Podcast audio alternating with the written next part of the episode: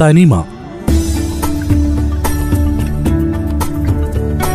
നാടൻ കലാരൂപങ്ങളെയും കലാകാരന്മാരെയും പരിചയപ്പെടുത്തുന്ന പരിപാടി. നിർവഹണം ശ്രീകാന്ത് കെ. ശബ്ദസഹായം ഷാജു പി ജെയിംസ്. തെയ്യക്കോലങ്ങൾ കെട്ടിയാടുന്ന പള്ളിയറകളിൽ നിന്നും ഉയർന്നു കേൾക്കുന്ന ദേവമന്ത്രമാണ് തോറ്റംപാട്ടുകൾ. സാമൂഹിക ഉച്ചനീചത്വം വിരളികൊണ്ട കാലത്ത് ഉയർന്നു കേട്ട കലാപശബ്ദം. അവിടുന്ന് ഇങ്ങോട്ട് വിളിച്ചാൽ വിളിപ്പുറത്ത് വരുന്നത് നിന്ദിതരുടെയും പീഡിതരുടെയും ദൈവം തോറ്റൻപാട്ടിൻ്റെ ലഹരിയിലാണ്. തനിമയുടെ പുതിയൊരധ്യായത്തിലേക്ക് സ്വാഗതം. ഇന്ന് തോറ്റംപാട്ടുകൾ.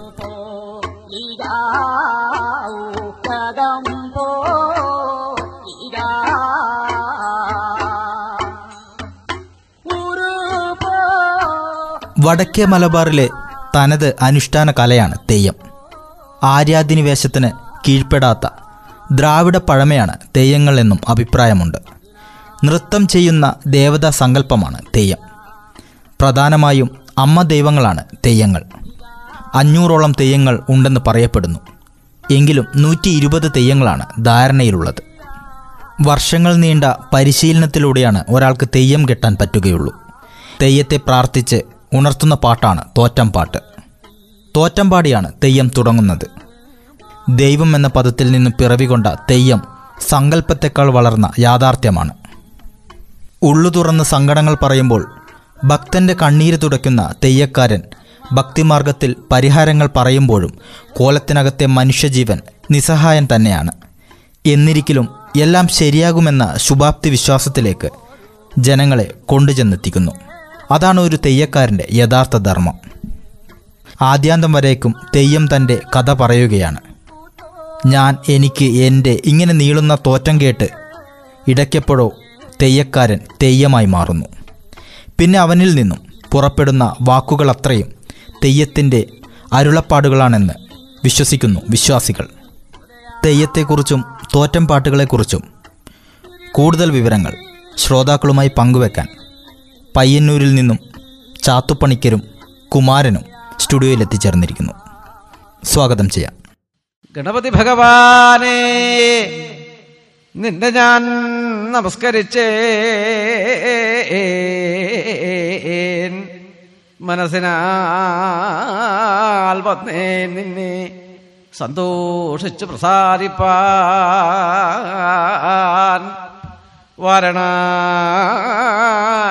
രൂപഭക്തമായുള്ള ശിവസൂനു ഗണേശനെ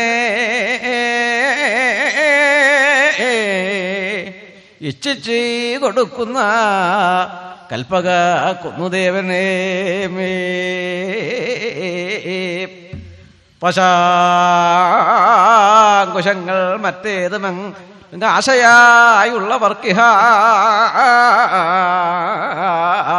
ഇഹലോകത്തിങ്കൾ എന്ന് പരലോകത്തേക്ക് പോയിക്കൊള്ളുവാൻ അമൃതായിങ്കൾ നിശ്ചയമേ. ഈ തോറ്റംപാട്ട് തെയ്യവുമായിട്ട് ബന്ധപ്പെട്ട ഒരു കലയാണല്ലോ അല്ലേ? ഒന്ന് വിശദീകരിക്കാം അതിനെക്കുറിച്ച്.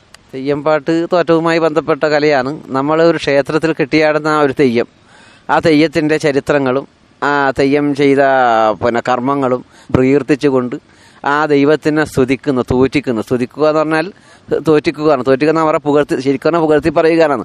അവർ ചെയ്ത കാര്യങ്ങളെ അത് നമ്മൾ സരസിൽ രാഗാത്മകമായി ചൊല്ലി സന്തോഷിപ്പിക്കലാണ് തോറ്റംപാട്ട് സ്തുതിക്കുക എന്നത് കൊണ്ട് ഉദ്ദേശിക്കുന്നത്.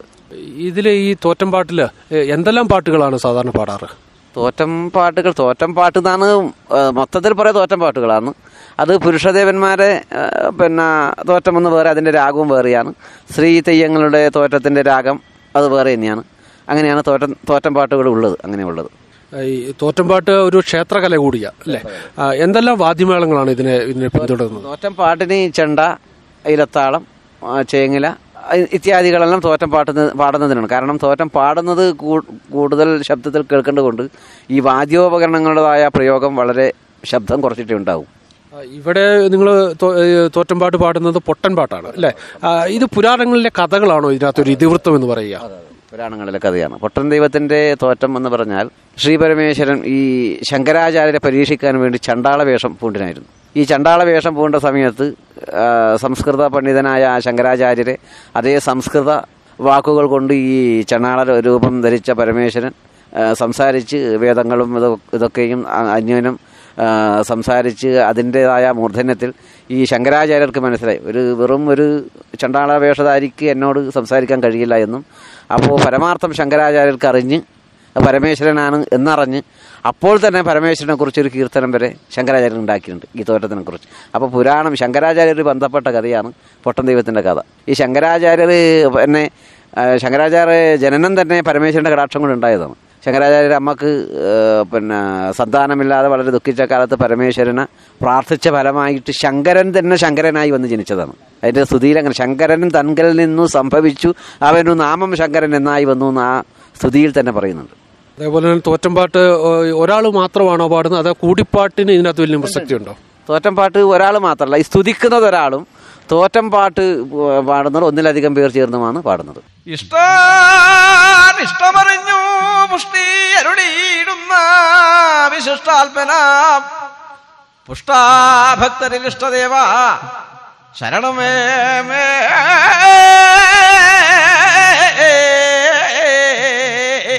കാഴ്ച വണങ്ങുന്നേനഹമേ. ശരിക്കും ഒരു സ്തുതിഗീതങ്ങളാണ് ഇതിനകത്ത് ആലപിക്കുന്ന മുഴുവനല്ലേ, മുഴുവൻ പാടുന്നതെല്ലാം സ്തുതിഗീതങ്ങളാണ്. അതേപോലെ തന്നെ മുമ്പ് നമ്മൾ പറഞ്ഞ പോലെ തെയ്യവുമായിട്ട് ബന്ധപ്പെട്ട ഒരു ഇതാണല്ലോ.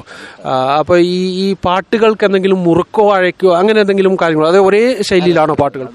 ആദ്യം കുറച്ച് സാത്വികവാദ കുറച്ച് സ്പീഡ് കുറഞ്ഞു വന്ന് പിന്നെ കുറച്ച് വേഗം കൂടുന്ന രൂപത്തിൽ മുറുകി വരുന്ന ചില തോറ്റങ്ങൾക്ക് അങ്ങനെയുണ്ട്.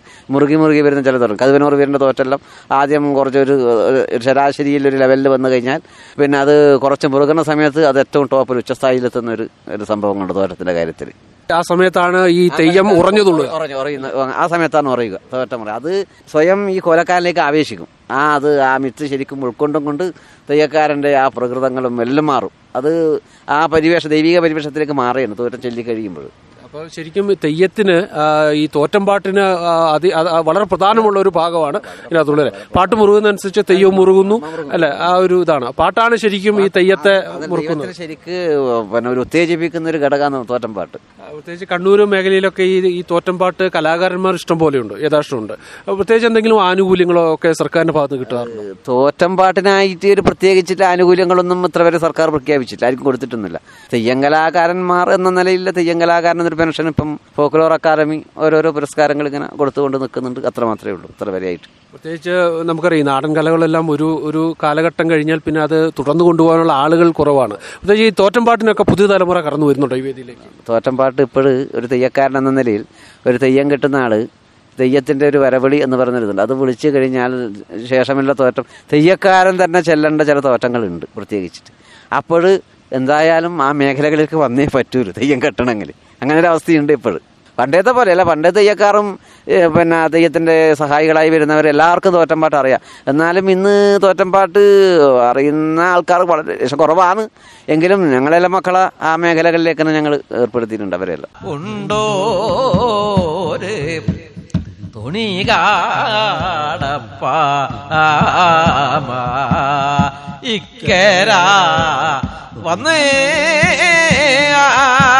അണയുമാ തോണി ആറുമാക അടന്നേട്ട് അക്കേര ചെന്ന ആനന്ദ അമുള്ളോനെ കാണാമോ എന്ന്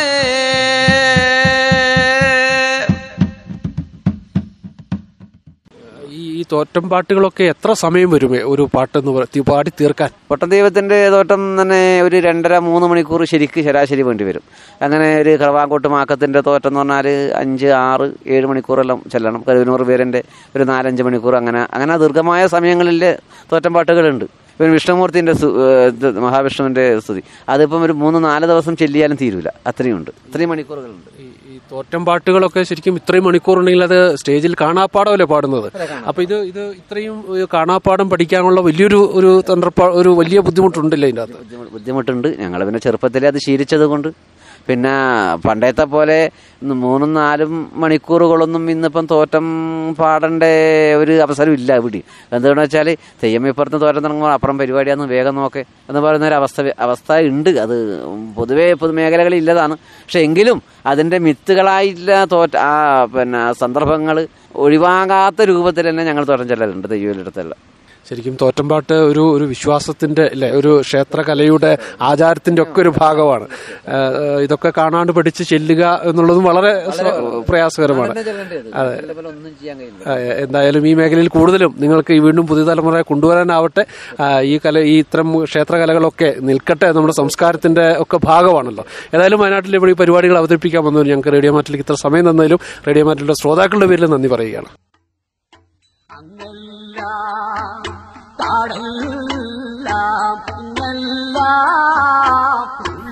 എവിടെയും എഴുതപ്പെടാതെ വായ്മൊഴിയായി മാത്രം നിലനിൽക്കുന്ന തോറ്റംപാട്ട്, ഇത് എഴുതി പഠിപ്പിക്കാൻ പാടില്ലെന്നാണ് വിശ്വാസം.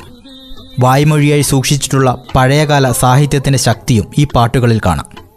അതുകൊണ്ട് തന്നെ തോറ്റംപാട്ടുകൾ ഭൂമിയുള്ളിടത്തോളം കാലം നിലനിൽക്കുമെന്ന് തന്നെ വിശ്വസിച്ചു പോരുന്നു. തനിമയുടെ ഈ ഒരു അധ്യായം ഇവിടെ പൂർണ്ണമാകുന്നു. മറ്റൊരു കലാരൂപവുമായി അടുത്തയാഴ്ച വീണ്ടും.